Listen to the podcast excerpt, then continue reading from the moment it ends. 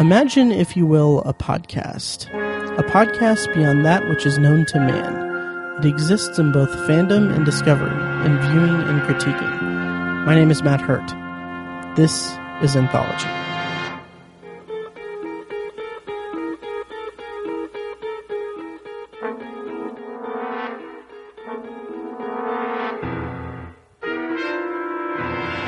Hello and welcome to Anthology, presented by ObsessiveViewer.com. If this is your first time listening, Anthology is a podcast exploring science fiction anthology storytelling during television's first golden age, beginning with The Twilight Zone.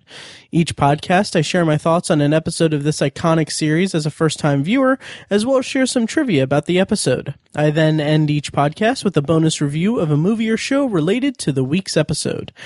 You can find more of Anthology at anthologypod.com. And if you want to contact me, you can like the Facebook page at facebook.com slash anthologypod. You can tweet me at obsessiveviewer, or you can send an email to matt at obsessiveviewer.com. Or finally, you can call and leave a vo- leave me a voicemail at 317-762-6099. If you like what you hear and you want to support the podcast, the easiest way to do that is to head over to iTunes and leave a rating and review. I love getting feedback of any kind, and that is the most the best way to do that. Uh, the more ratings and reviews I get, the easier it will be for people to find the show in iTunes' search results, and it shows your support in a very easy and uh, uh, straightforward way. If you are in the giving mood um, and want to support Anthology with your wallet, there's actually a donate button on anthologypod.com, as well as a link to the in the show notes of this episode, which can be found at anthologypod.com slash 031. Every donation made using that donate button goes directly toward the fees to keep the podcast running and is incredibly appreciated. Today on the podcast, I'll be discussing A World of His Own. It's the 36th and final episode of The Twilight Zone's first season, and it aired on July 1st, 1960. And for this week's bonus review, I'll share my thoughts on the 1980 film Somewhere in Time, written by Richard Matheson. And of course, before I get into my review, I'm going to go ahead and read the plot description courtesy of the Twilight Zone Companion uh, by Marc Zicree. And just so you know, going forward, the plot summary and review are going to be completely spoiler heavy for this episode. So if you haven't watched it yet and don't want to be spoiled, go ahead and um, leave the podcast and uh, check it out on Netflix, Amazon Prime, Hulu, anywhere. Uh, DVD, whatever, um, or the new Blu-ray if you just bought that, and come back and listen to the review. So the plot summary, according to the Twilight Zone companion, is as follows. Victoria West is surprised when she looks in the window of her husband's study and sees him sharing a drink with Mary, an attractive blonde. But she's even more surprised when she barges in a moment later and finds the woman gone without a trace. Gregory explains that simply by describing something or somebody into his dictation machine, he can cause the thing to materialize in his office. To make it disappear, all he needs to do is throw the tape in the fireplace. He demonstrates both these actions, first with Mary and then, when Victoria attempts to run off, with a full grown elephant in the hallway. Despite the evidence of her of her own senses, Victoria informs Gregory she is convinced he is insane and intends to have him committed. In reply, Gregory removes an envelope from a wall safe. He tells her it contains the length of tape on which she is described. Believing none of this, Victoria snatches the envelope away from him and throws it on the fire. She has just enough time to register astonishment before she disappears. Gregory rushes to the tape machine and frantically begins to re-describe Victoria, then reconsiders and describes instead Mrs. Mary West. The loving and far less temperamental Mary appears, contently mixing her husband a drink. Starring as Gregory West in this episode of The Twilight Zone is Keenan Wynn. This was actually his only episode of The Twilight Zone. However, he did work with Rod Serling on uh, Requiem for a Heavyweight, which I reviewed in episode 22, the original Playhouse 90 uh, episode, that is. Um, he's the son of Ed Wynn, who played Lou Bookman in One for the Angels, and who was also in Requiem for a Heavyweight. And uh, as the story goes, Keenan Wynn is actually uh, responsible for convincing his father Ed to become an actor. Um, I believe he was just in vaudeville uh, prior to that, and Keenan uh, convinced him to be in film and television. So Keenan Wynn also appeared in The Rack, which is a 1955 United States Steel Hour episode written by Serling. And the plot description is a decorated Korean war hero inexplicably collaborates with the enemy while interred in a POW ca- camp and is court martialed. This was actually uh, made into a film, uh, I believe, a couple years later. But it sounds really interesting, and it might be something that I may um, hunt down and review uh, in a bonus review in future episodes of the uh, podcast here. And a couple more things about Keenan Wynn is that uh, he also appeared in Doctor Strangelove, and he was originally set to play Perry White in 1978 Superman, but he had to drop out upon arriving in London for filming because he had some heart problems. And he also had uh, hearing loss um, throughout his life. Um, and was kind of a big um, advocate for for his fans and for younger people to take care of their hearing. Um, part of the reason for his loss of hearing was actually due to the fact that he raced. Um, one of his hobbies was to race things, um, whether it's land based or water based or um, what have you. He he loved to race, and most of the vehicles were loud and unmuffled, and that's that's what uh, caused him to have significant hearing loss later in his life. Co-starring as Victoria West in this episode is Phyllis Kirk. This was her only episode of The Twilight Zone as well, and she also appeared in one episode of Tales of Tomorrow back in 1952 titled Age of Peril. And she actually retired from acting in the 1970s, so she doesn't have much in her filmography or biography on IMDb or anywhere on the internet that I could find. And rounding out the cast as Mary is Mary LaRoche. Uh, this is her first of two Twilight Zone episodes. Uh, we'll next see her in season five's Living Doll. And of course, this episode was written by Richard Matheson, who is quoted in the Twilight Zone Companion as saying, Actually, the first outline I submitted was a serious one in which it became very nightmarish for him when his characters came to life. I guess it was a little melodramatic for them, so they suggested that I try to lighten it up, and I redid it as a con- as a comedy, which I think worked out well. And spoiler for my review, but I agree. um, it, it's, uh, I'll get to that in a moment. But anyway, uh, director for this episode is Ralph Nelson, and this is his only episode of The Twilight Zone that he directed. However, he did direct the Playhouse 90 episode, um, of Requiem for a Heavyweight, as well as the 1957 remake for the BBC that had Michael Caine and Sean Connery. I believe that was called Blood Money. Um, and then he also directed the 1962 movie version of Requiem for a Heavyweight, uh, starring Anthony Quinn, Jackie Gleason, and Mickey Rooney, which I mentioned this last week on the podcast, but um, I intended to have this episode uh, bonus this bonus review for this episode be the 1962 Re- Requiem for a Heavyweight film because because Ralph Nelson directed it and this is his only episode of the Twilight Zone that he directed. However, um, months months of planning to do that and it was con- kind of contingent on I guess somewhat contingent on um, Requiem for Heavyweight being available on Amazon Prime. And so the other night when I was getting ready to watch it for this podcast to take notes and everything, I noticed it was no longer on Amazon Prime. so uh, so I would have, granted, I mean, I could have just rented it from Google Play for $3, but instead I figured, okay, well, I've already reviewed a version of Requiem for, he- for a Heavyweight this season on Anthology. I'll circle back and I'll record or I'll review the re- uh, the 1962 film version of it later down later on down the line. But for now, this is the first episode I think that we've had in a while that wasn't written by Rod Serling, and I figured I I would go ahead and review something of Richard Matheson's instead. So that's how I came to review to to picking somewhere in time, which is funny because it was three dollars on Google Play also.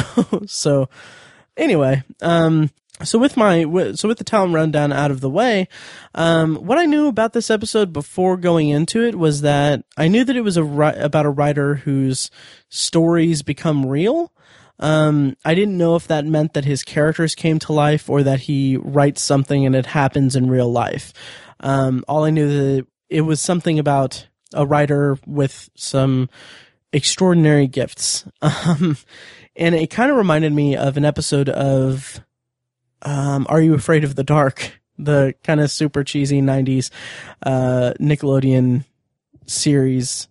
Um, there was an episode, I don't remember the name of it. I just rewatched it recently, but there was an episode where this kid has uh, finds an old typewriter, and when he writes the things going on, or when he writes using it, the situations that he writes about come to life and become become real. It's kind of a fortune telling device.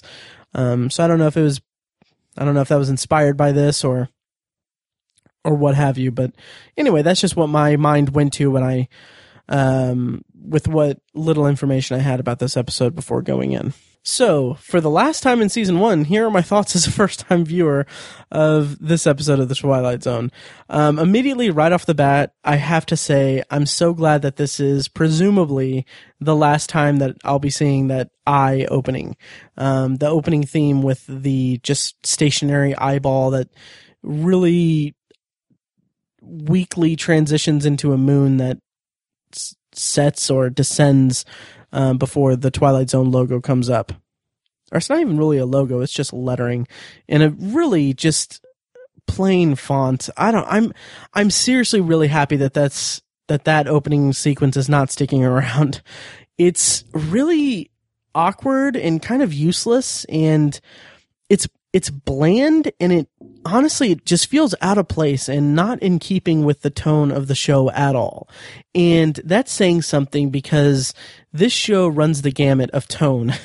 Um, we'll have an episode that's silly, uh, an episode that's funny, an episode that's serious, an episode that's really steeped in social commentary. It runs the gamut, and none of those versions of this of this uh, show seems befitting that eye opening sequence. So I am happy to say good riddance to it because it just it, it was it was just I don't know not for me. It and I am railing against it, and it's probably completely ridiculous that I'm devoting this much attention to that opening sequence. But I just I just really didn't like it. Um, so I'm eager to see what season two is going to have in store in terms of opening sequences and opening theme music.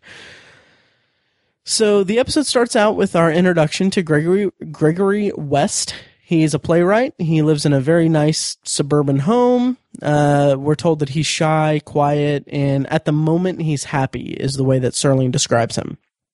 And I felt like this introduction is a very economic way to describe how somewhat idyllic his life is. Um, he's got this beautiful house in a very, um, idyllic like neighborhood. Like the, it looks like it could have been Maple Street.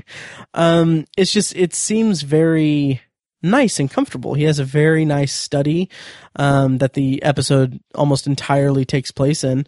And I mean, it's, it's really, that along with the costuming of, of just his costume he's wearing he has a nice wardrobe and everything about just seems like comfortable like he's he's a comfortable person in a in a life in a comfortable life. And then we're introduced to Mary, who is she's she adores Gregory and is fixing him a drink and it, it's almost like she's a servant to him. And he like he says something to her and then she says uh, we'll let the master decide and and like even when even when he uh she gives him her drink a, a drink um he says it's perfect. And then she says are you sure you're not referring to yourself? And it's just it's really interesting to see that because we come to learn that he um, has invented her from the dictation machine. And he she is a character that he has created. And when she asks if he's describing himself when he says that the drink is perfect, it's interesting because Mary in that sequence, in that moment, she's somewhat of an extension of his hubris to an extent. And I thought that was a really interesting dynamic because he's, he's creating this servant to dote upon him. And it's just, it's really interesting to me. Uh, but at this moment, we're, we're just introduced to her as a mistress. So we know that he's cheating on his wife. We don't know the extent of what, of what, uh, that, that is. We don't know exactly where, what the deal is. And I gotta say, Serling's opening narration is kind of fun and cheeky. Um, he isn't making some grandiose statement about the character or the situation. He's having some fun with it. And as the episode progresses, we're going to see how much fun the uh, Rod Serling character has with this with this situation. And so when the mistress leaves, when Mary disappears, or we cut to um, Victoria pounding on the door, we get a quick scene of Gregory with with a pair of scissors and as he goes to the door. And at that moment it's not clear and I, I like the mystery around it. It's it's this nice like lighthearted mystery that's like what is he going to do with the scissors or or what has he done with the scissors? How do they factor into the story? And you would almost think that it could be that he is going to kill his wife with the scissors. But the way that Keenan Wynn carries himself and the way that the tone of the episode goes, it's clear that that's not what's going to happen. But um, it's nice to see that they disregarded a cheap thrill or a cheap uh, bit of tension um, to keep the tone of the episode intact when they could have had a more tense interaction there. And the fact that Victoria comes in and interrupts his time with Mary, that kind of made me think that if we're seeing Mary and if we're seeing Mary as kind of an extension of Gregory's hubris or or if we kind of boil it down to a physical representation of his creativity, it kind of made me wonder if Victoria interrupting that is is the point of the episode. Like is this episode going to be about Victoria being the embodiment of writer's block or yeah, I guess writer's block. I'll go with that. Um, because because maybe the physical representation of Mary, maybe that's not supposed to be him finding happiness with a woman. It's him finding happiness in his craft and his creativity. And Victoria coming home and interrupting that is blocking his creativity in a way that is that manifests itself physically on screen for us. And I think that that read on it is, it may be a little broad and it doesn't really track that well with the rest of the episode. But I like thinking about it that way because it's, it gives a little bit of depth to the story and to the character of Gregory West. And even though it's not really it doesn't really seem to be meant to be a deep thought provoking uh, uh, story this time in this episode. It's still a little bit of meat there that that you can really um, dig into. And after after having such disappointment on that level with the mighty Casey last week I really relished having this opportunity to really dig into what some of these situations could mean in this episode. There was a lot more to it than than what I got in the Mighty Casey. So I appreciated this episode on that level quite a bit. And after that, we get uh, Victoria searching for Mary throughout throughout the study, while Gregory is just kind of standing there, you know, just uh, completely guiltless. Um, and I love that she checks the wall for a secret door and it comes across as kind of paranoid and silly. And she even like calls out like she she asks him point blank if he has a secret door. And all that is just seems silly. Like why would he have a secret door when he can just make them disappear as we'll learn? But what i think is funny about that is that the silliness and the paranoia of it comes into play um, or gets extinguished a little bit later when he reveals that there's a hidden safe. So he actually does have a hidden compartment. It's not to, it's not to keep his, uh, his mistresses, um, hidden. It's just, it's, he has a secret, a secret lair there. It's the fact that he's married to this woman and this woman has no idea what he is, um, essentially. And that's kind of one of the things about this episode that I think tracks a little bit is that it's it's not it's about these two people kind of discovering each other or really his wife discover, discovering him Um, and there's some there's some things about the uh, characters and about Gregory and Victoria that I that I'll get into a little bit uh, going forward and uh, a little bit later. But I just kind of like that Gregory isn't completely innocent in this at all by any stretch, and I, kind of think that that's an interesting dynamic to play with. And so, um, Victoria sits and she reveals that she saw Mary and this goes back, this, what comes next goes back to what I was saying about the creativity of Gregory and how, um, Victoria can impact that creativity or be, um, it can impact that creativity, I should say. So she goes on to explain, she's describing, um, Mary to Gregory and she says that she's drab, and she has all of these just like she's not she's not saying what Gregory wants or thinks. Um, she's just saying that she is that this mistress is very drab looking and very ordinary looking, and I first of all in that moment I really liked um, Phyllis Kirk's performance in that scene because she is really giving it her all in this in that scene. She is, I mean, she is like she's not quite melodramatic, but she is she's performing it like she has a very uh, strong energy um, to it. She's kind of projecting a lot into that scene, and and I kind of like the kind of haughty drama, I guess. Uh, I would I would say I don't know if haughty drama is really the right word, or if that or if that even describes anything really.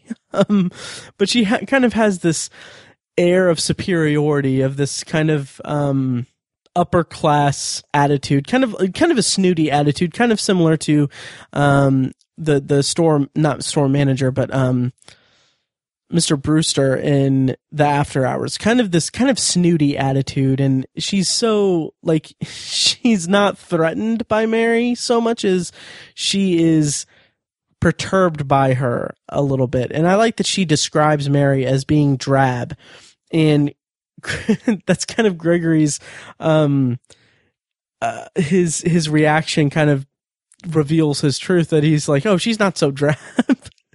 And it's because it's not so much because he is in love with Mary, it's because Mary is his creation that he and he I would assume this is what I got out of it. Um Mary uh, like her description of Mary offended him as a as a storyteller and as a writer. Um, that's how I read it, and I got some good comedy out of that. I appreciated that quite a bit, and that it doesn't end there because because Victoria asks what her name is, and Gregory says Mary, and and Victoria kind of scoffs at him and is like, "Mary, how common?" It's and then she goes on to describe her boring appearance in detail. And in that moment, she's literally criticizing Gregory's writing. And that kind of really goes back to um, her being an obstacle to his creativity. And I thought that was really clever. Um, she's kind of like an anti-muse in that sense. And that's to an extent, and this, this is getting into an interesting, uh, thought process here. Because she doesn't, um, dote upon him or she doesn't she doesn't sugarcoat things to him. That's why I I would root for her over Mary. She's she's kind of like obviously she's kind of perturbed and and domineering a little bit and angry to, a little bit. But I think that I would root for her over Mary because Mary is this servile creation that is meant only to satisfy Gregory and that's that's not a compelling character and that's not it's a it's a love triangle between the the the playwright and his uh his hubris and um honesty essentially. It's it's really an interesting dynamic. And Victoria challenges Gregory in a lot of ways in this in this episode. Even though it's revealed later that she is herself a creation, she's had time to um, develop her own senses and develop her own style, I guess. This isn't completely a creation of Gregory. She's adapted to the world that she lives in. Um, in some ways, she's kind of similar to Casey from the Mighty Casey last week in that he, she has learned how to be human. Um, And I just want to just take a break from my review here to just give a quick shout out to the short film that I saw in Indianapolis here at the Heartland Film Festival this year, last a uh, couple months ago. Uh, it's called The Goodbye, and it is really like if you liked this episode and this dynamic, it's a really interesting short film. And I won't talk too much about it because it's not even available online yet. But go to go to the short, or I'm sorry, go to the Goodbye film.com and at least check out the trailer because it plays with a lot of the same concepts that this episode plays with. And the finished product of it is really interesting. And I hope that it's available online sometime because I would love to see it again. Like it's, it's, it's an emotional, it's an emotional like powerhouse short film that I loved. Um, that is, that this episode reminded me of it quite a bit. So we're back to Victoria and Gregory talking about their marital problems and Mary. And this there's kind of a, a back and forth that's that's so fun to watch. I love seeing them bicker and argue. Um, Victoria says that sh- that Gregory has made love to made love to these creations because at this time he is he's explained to her what's what's happened and she's not believing it and she just kind of says you've made love to them too remember and there's a great moment where uh, Keenan Wynn responds to her and says, "Yes, I mean no." And it's just it's such a fun bit of comedy in this in this episode. It's it's overall this episode is really fun. That's that's what I keep coming back to. Is this is a fun episode. And then we're shown how he creates these characters and everything. And I love that his style of writing is exactly like Serling's. He dictates his work into a dictation machine, and that's exactly how Serling writes wrote in, at the time. And when he's saying all of this, I, I like the reaction of Victoria because Victoria is still lighthearted. It's it's still a lighthearted tone, and it's it's almost like she's patronizing Gregory a little bit. She's not threatened by him. She's not she's not angry at him per se. I mean, she's she's angry at him, but she's not letting that overtake anything. She is just in a position where she knows that he is crazy and that he wants to um, that she wants to have him committed.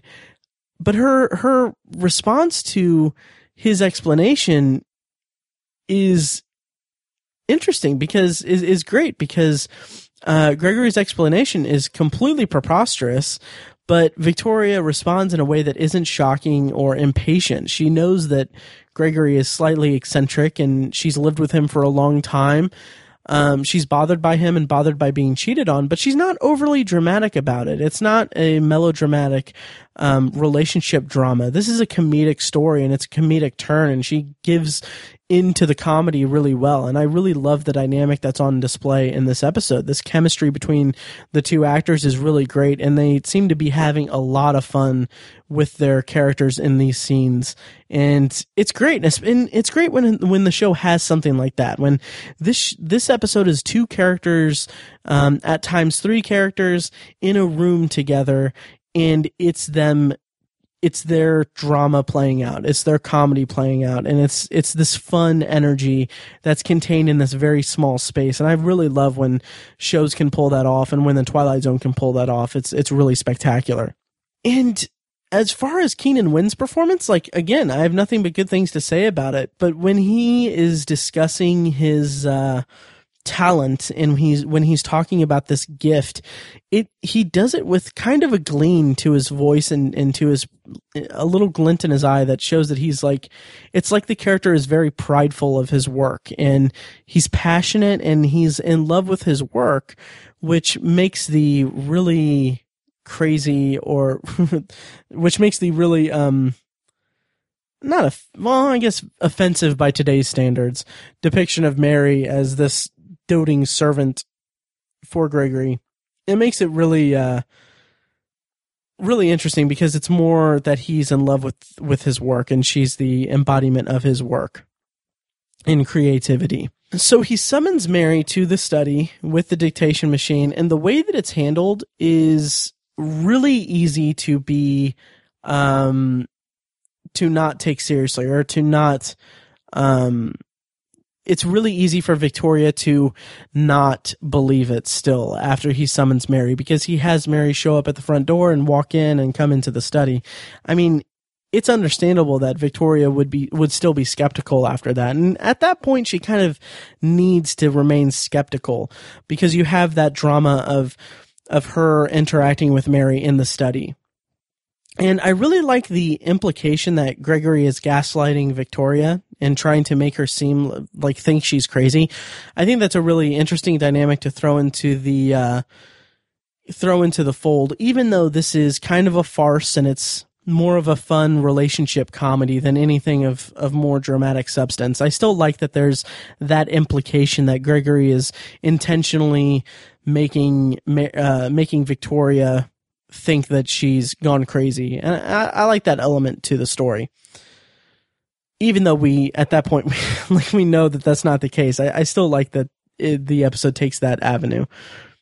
Um, and I like that. I like that in that moment, at least, Gregory chooses his wife over Mary, and it's kind of it's kind of messed up that he summoned Mary just to prove a point, and it kind of shows how he treats his characters and to an extent love interests in this episode because he's he treats them as things as objects and it's kind of it's a little disturbing and and um not good. but again, this whole episode is more silly and comedic anyway, so it's it's not something that really needs to be under the microscope that that much, which I realize is probably a complete contradiction from my review last week of the Mighty Casey, but this episode has a lot more there to to really dig into. The Mighty Casey didn't have that for me, so I can make it. I, I, can be a little more forgiving for some shortcomings in this episode than I could than I could be with the Mighty Casey because this episode still, um, still gave me a lot to to think about.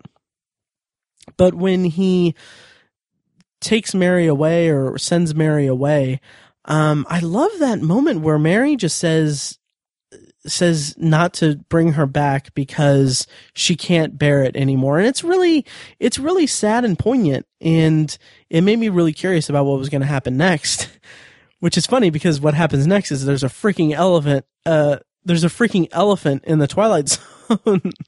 and I thought that was really cool. And it was a little twisted because it comes at a time like, like Gregory just summons it because Victoria is leaving and he's doing it like he created the elephant in the hallway um to compel her to stay. Like it was almost like in a more dark episode victoria would be his prisoner at that moment.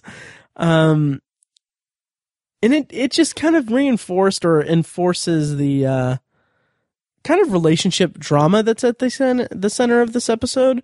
Um if you really kind of unpack it a little more there's there's a little bit there to unpack and it's it's kind of interesting because he's he wants to keep the relationship alive. He seems to be wanting to wanting to keep the relationship alive in his own way. Um, he says that he's saving their relationship, and uh, Victoria is not really having it, or isn't as accepting of that as he would like her to be, or isn't as understanding.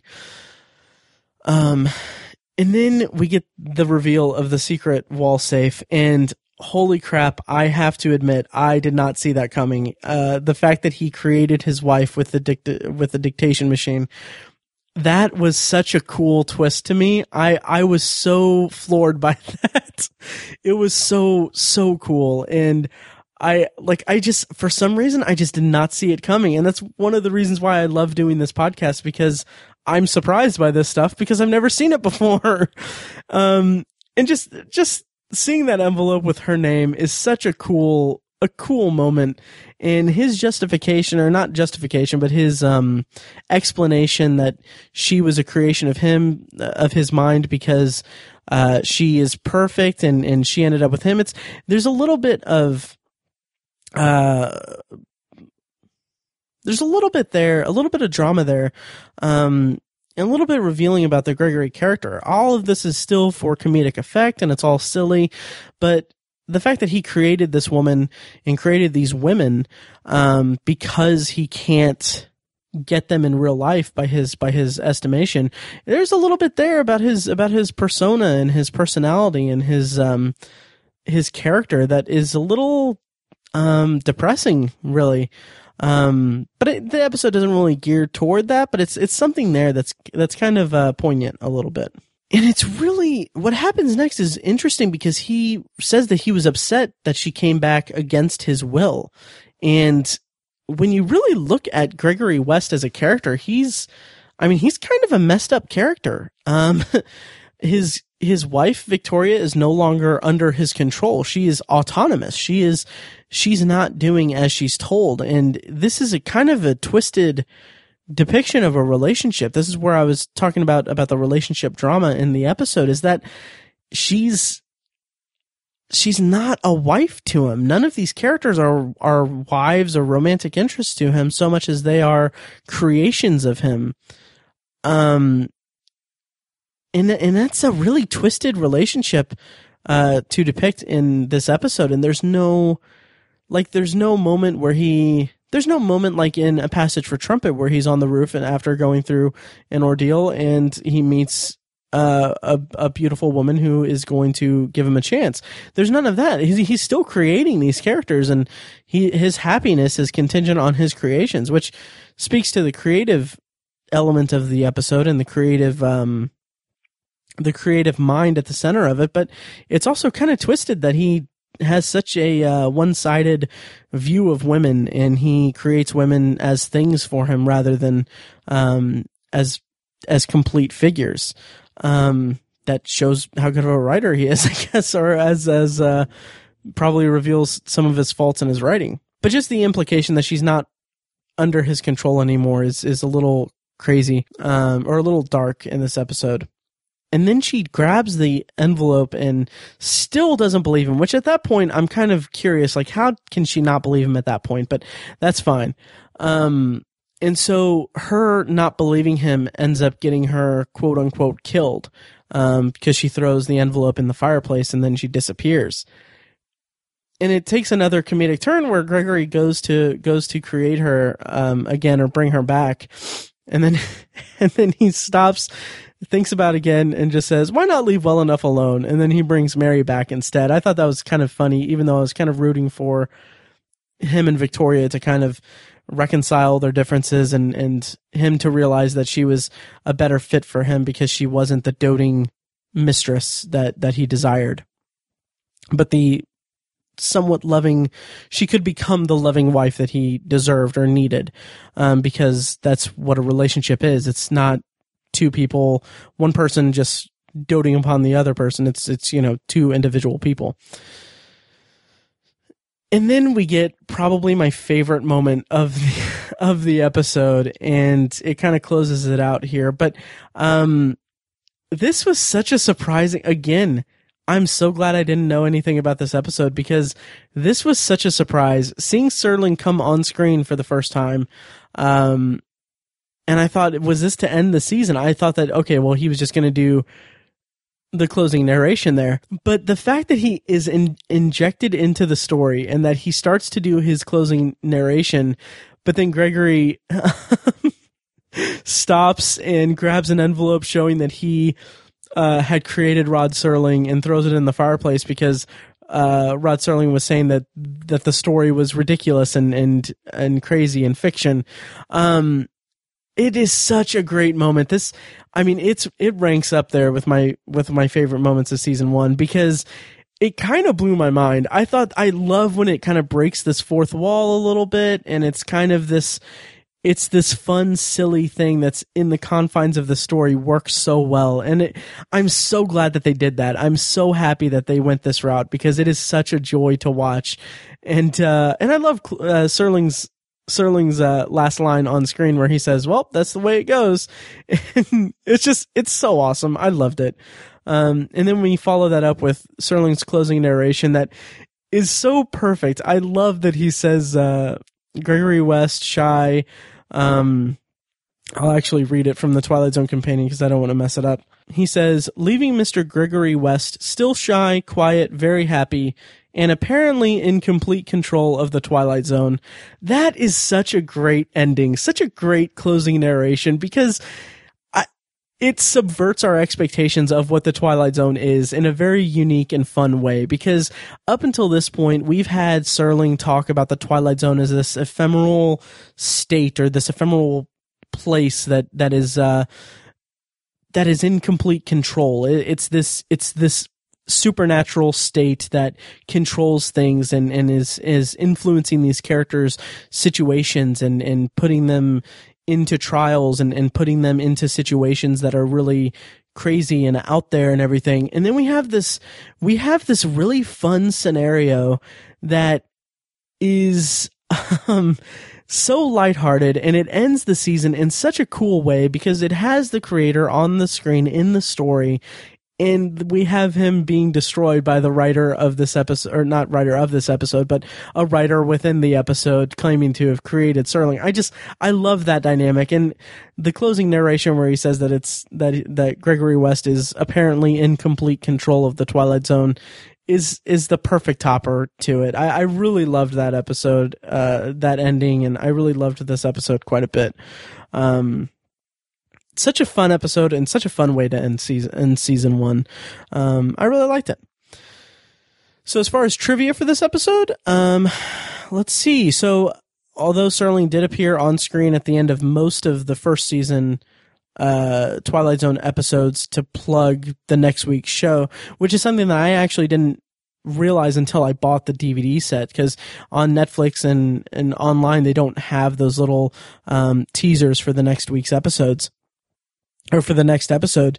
Um, but on the DVD, they have those those little segments where he's on screen, uh, usually in part of the set for the next episode, just saying something about the episode to kind of whet the appetite for uh, for the viewers. So, and I love that they included that, and they also include a little bit of the uh, ads for like the the sponsors and stuff because I I don't know I I really like that on the DVD set because it's a nice piece of history, I guess. But anyway, so this was the first episode where Rod Serling appears on screen within the episode itself and directly interacts with with a character. I don't know if this is something that is uh, going to happen again him interacting with the other characters but it's interesting uh, it's interesting that this is the first time or possibly only time. Um, but apparently from season two onward serling would appear will appear on screen at the start of each episode. Um, so i'm looking forward to that yeah, there's not really much else about uh, in terms of trivia. Um, at the end of the first season, Kimberly Clark discontinued their alternate sponsorship of the series. Which, if you're watching it on DVD, um, you'll you'll hear the voiceover announcement at the end of each episode in season one, saying, uh, "And now a word from our alternate sponsor." Or Kimberly Clark brings you uh, invites you to watch Steve McQueen and Wanted Dead or Alive or or the Danny Thomas Show or what have you. Um, so after this season, um, I guess they they get a new alternate sponsor with uh, General Foods. So that'll be interesting to see in the season two DVDs. And as I mentioned before, Gregory West's method of writing by using a recorder, which would later be transcribed by a secretary, was how Rod Serling um, wrote all of his scripts. And it's worth noting the main difference is that Rod Serling preferred to do it while dictating, uh, preferred to dictate into the recorder while lounging beside his pool, which is kind of interesting because I always kind of just pictured him in like an office or like a garage for some reason. um, it's just weird that he has these. It's weird to imagine Rod Serling sitting by a pool creating his, you know, some of the greatest television of all time, um, just while lounging around the pool. Um, uh, that's kind of funny to me. So, in closing, the final episode of season one of the Twilight Zone was so much fun. Keenan Wynn and uh, Phyllis Kirk were fantastic. They had really great chemistry, and this was an overall really fun episode. And I'm really glad that they had this episode to end season one because it subverts what we expect from the from the Twilight Zone. It made me eager for season two because it's something slightly different from what I've seen before. So it makes me curious about what other new things are going to be included in season two. And overall, it was just a lot of fun. Um, yeah, it was a super fun episode, and I can't wait to watch more um, and dive into season two. And also, I forgot to mention this in the trivia, but that was a real elephant in the episode, which is pretty outstanding. Um, and such a surprise. This this episode has so many surprises that I was I was really I was really into it uh, for this episode. So it's a it's a strong episode to end season one, and I can't wait for season two. So, um, having done my final season one review of the Twilight Zone, um, before we move on to this week's bonus review, here's a highlight from episode 182 of The Obsessive Viewer, a weekly movie and TV podcast that I host over at obsessiveviewer.com. Uh, they eventually like there's you know a growing respect as the movie unfolds. Like that is the one, the one character interaction between two between multiple characters. That's the one piece of characterization, the one relationship in the movie where I was like on board with it and thought that's pretty good. That's that's pretty solid. Wow. Every other every other characterization, every other character interaction was just fell flat to me. And of course, you can find the Obsessive Viewer on iTunes, Stitcher, Google Play, and at obsessiveviewer.com. And you can find the episode that you just heard a clip from at obsessiveviewer.com slash OV182. Okay, so this week's bonus review is for the 1980 film Somewhere in Time. Um, this uh, this movie was written by Richard Matheson, um, adapted from his novel titled Bid Time Return, and I found it on Google Play uh, to rent for three dollars. So it's you know it's worth checking out, um, as you'll hear in my review. So this movie stars Christopher Reeve and Jane Seymour and it starts out with in it starts in 1972 at this college after uh, the main character Richard, played by um, Christopher Reeve, um, after one of his plays has successfully been performed, and it's it's really it's a really successful play. Everyone's everyone's congratulating him. It's really it's a good hook for for the opening scene, and there's a little bit of a cryptic nature to it because this very frail old woman walks up to him. The crowd goes completely silent, even though it's not really clear why they would go silent because all she's doing is just walking toward him. There's not anything to really make them go quiet, but in complete quiet and in complete um, dead silence, she hands him a pocket watch, and she just says to him, "Come back to me." And then, and then she leaves. And that's a really interesting hook for the opening of this movie because I mean, obviously, I mean, if you're going into a movie called Somewhere in Time and you know about the movie, you know that there's time travel at the heart of it. But it's just a really interesting hook for, for the opening scene of the movie because I don't know. It's just, it gives you a lot to contemplate going forward. And so then there's a time jump to eight years later in Chicago. Richard Collier is the playwright. He's successful, but he's he's distant. He's he's kind of it's implied that there's something missing in his life, and so he goes. He has like a kind of a he takes a break from playwriting and and everything to to go on kind of a vacation to to um reinvigorate himself and and get kind of back into the groove and it's there that he that he stumbles into a, a hotel uh, near his college uh, that he went to, and that's that's when he finds the photograph. There's there's a there's a framed painting or photograph of um I'm stumbling. Um, there's a there's a there's a framed picture of a beautiful woman from 1912 that just draws his eye and there's this connection that he has. And so a lot of the first the first act and the first couple acts of this movie is that he is obsessed with this photograph and he is researching it and and looking into who who this woman was. And it's it's this drive and this connection that he ha- he has with the woman that's really captivating to me, um, because just by looking at this photograph, he feels a deep connection for this woman who her name's Elise and she was a she was a uh, an act a theater actress um, who stayed at the hotel, and. I love that he feels so deeply for her without fully understanding why.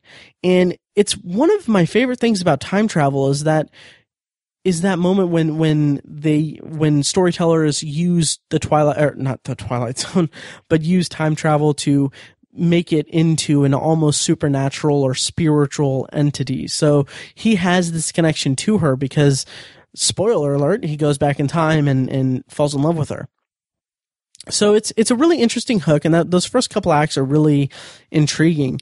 And the method of time travel is really interesting as well. He uses a tape recorder to kind of hypnotize himself into traveling back and back in time, and it's it's a really interesting technique for time travel. There's no machine, there's no um, there's no like deep like hard science fiction explanation for it. He's just he gets dressed up in in the 1912 attire and and wishes himself back to, back in time. And it's it's really it's really a a clean way to do it um without having to without trying to be too grounded in reality. And i have to say this movie looks gorgeous like really really beautiful. The set design and the costuming it's just a really beautiful film. Um, the way it's the way it's captured on camera, and it's it's a really, especially when he goes back to 1912, it's really beautiful to see it. Um, so when he does travel back in time, the movie takes an interesting turn. Like he'd been pining over information about this woman and formed this attachment to her, and it made me really wonder what their meeting was going to be like, and it made me wonder how do you how do you have two characters have a meet cute when one of the characters already loves the other really deeply? And it's they play with it really in a really interesting way. And um, I won't give away any of the interactions they have, or I won't give away how it's handled. But I really appreciated what they did with it, and um, there's some there's some really interesting elements to it. It's really kind of not necessarily suspenseful, but there there's a tension to it that I thought was really uh, sweet, really. um, and I love Jane Seymour in this. She like like it is really easy to just fall in love with her in this in this movie. Um, she's very kind of she's very quiet and a little reserved. Um, and she's gorgeous. It's it's really it's really fantastic, and their chemistry um, is great. I, I really loved Christopher Reeve and Jane Seymour's chemistry in this.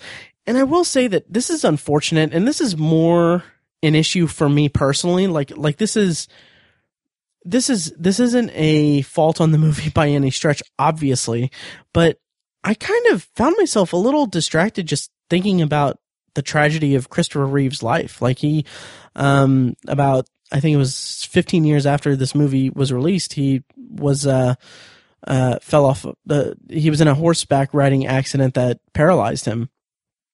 And, um, it's just, I, I kind of found myself distracted by that. Um, but that's, that's more baggage I bring to the movie than anything the movie could have possibly conveyed to, uh, to the audience, obviously, because it was 15 years after the movie was made, but it was still something that I kind of kept coming back to, and it kind of made me uh, distracted, wanting to research more about Christopher Reeve's life um, after his accident in uh, the 90s, which is really fascinating and really um, beautiful. Uh, like if you go to Christopher Reeve's IMDb page and check out his trivia section, it's there's some really there's some really touching stuff in it. That's that's really beautiful and, and sad and and I mean like he like after his accident him and his wife, like their work for uh, paralysis research and and uh, their work after that is just astounding. Like they they yeah, it was just it was phenomenal.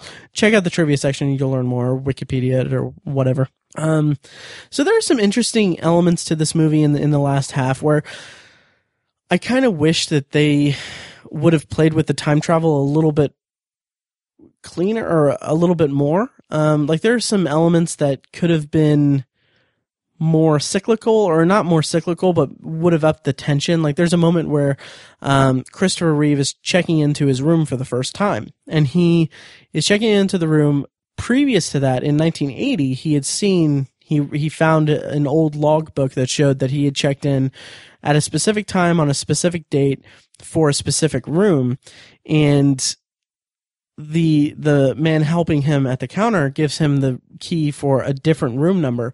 And i really wish that they would have done more with that because it ends up being just this really um, throwaway scene where he's like no i are you sure that there's not you know room 416 available? I really wish that it would have played more with the time travel aspect of it like him going back in time affected things in a way that maybe it does maybe it didn't have to be you know maybe he didn't end up in that same room and that that shows that he can change the past in significant ways. But then that's asking for it to be a completely different movie. This movie at its heart is a love story between Christopher Reeve's character and Jane Seymour. And it's it's more that's at the center of it. They don't need the flashy time travel gimmicks.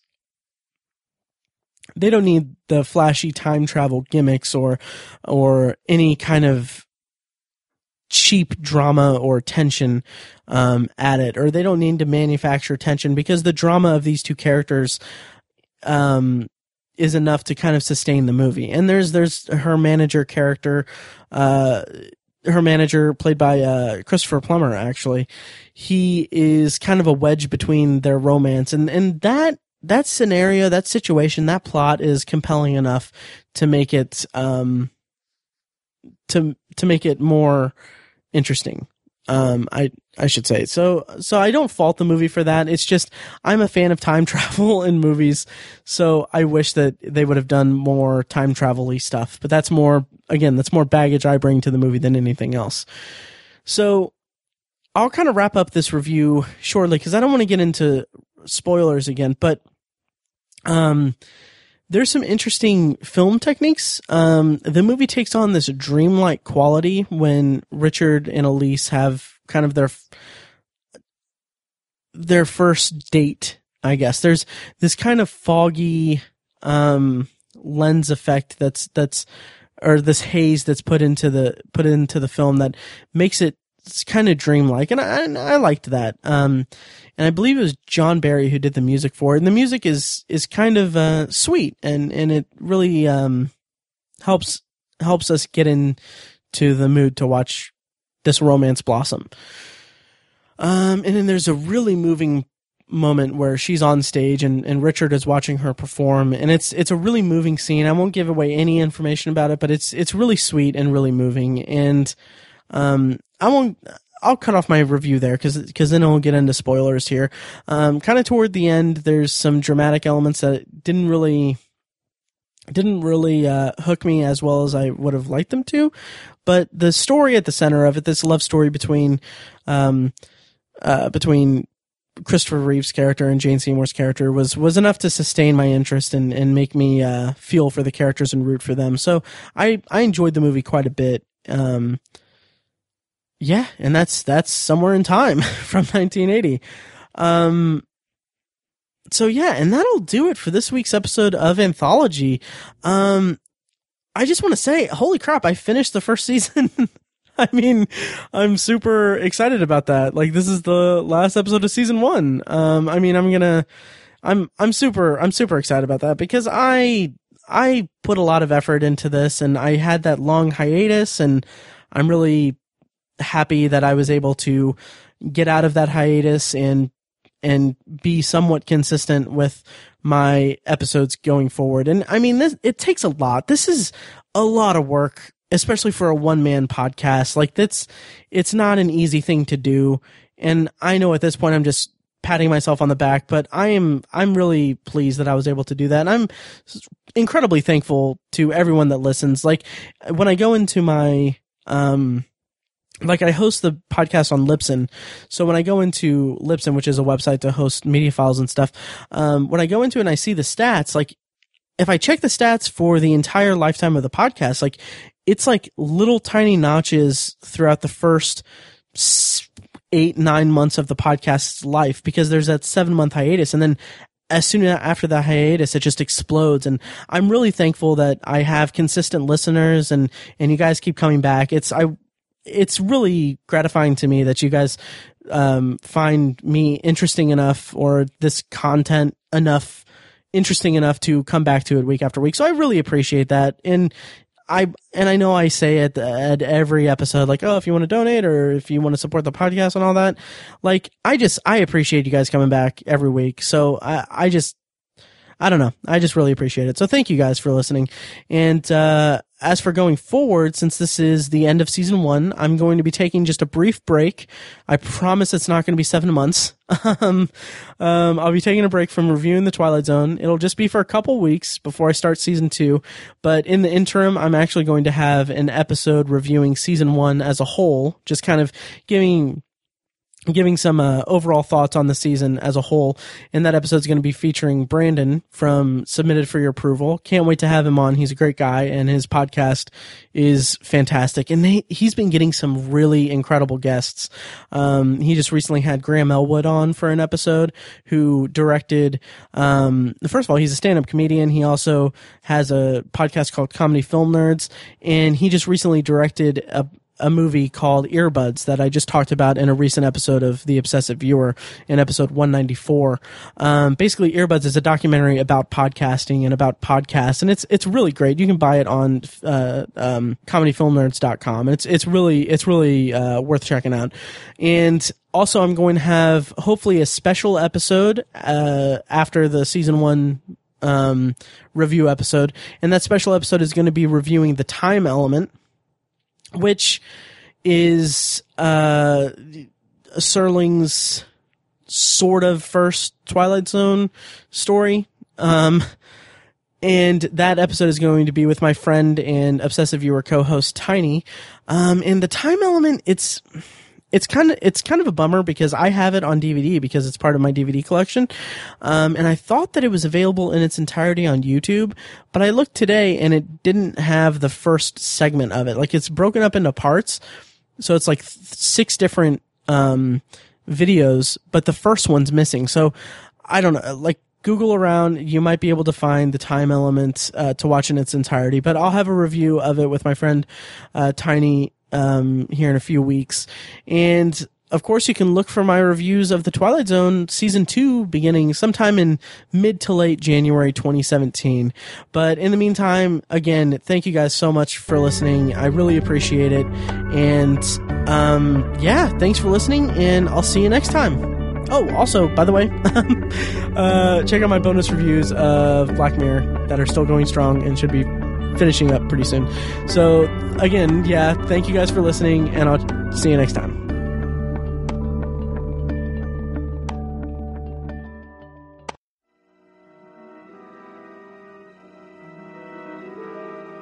Thank you for listening to Anthology, presented by ObsessiveViewer.com. You can find more episodes at anthologypod.com, and you can subscribe to the show on iTunes, Google Play, Stitcher, or your preferred podcast app. If you'd like to help support the podcast, please take a few minutes to leave a rating and a review on iTunes. The more reviews I get, the higher the show will be ranked in iTunes search results, making it easier for people to discover it and grow the podcast. Of course, you can always email me your thoughts and feelings about the show to matt at obsessiveviewer.com. You can also tweet me at obsessiveviewer, like the Facebook page at facebook.com slash anthologypod, or you can call and leave me a voicemail at 317 762 6099 for a chance to have it played on the show. If you like what you've heard here, I urge you to check out The Obsessive Viewer, a weekly movie and TV podcast I host with my friends Mike and Tiny. Also, check out the Obsessive Viewer blog at obsessiveviewer.com, where I write movie reviews, TV reviews, and the occasional editorial about the business of entertainment. If you want even more obsessive content in your life, subscribe to the Obsessive Viewer subreddit at r slash obsessiveviewer, and check out obsessivebooknerd.com, our sister site for book reviews, author spotlights, and a general celebration of reading. Finally, if you're philosophically curious, Check out my friend Tiny's side project podcast, The Secular Perspective, which explores the concepts of faith, religion, and existence from the perspective of secular hosts.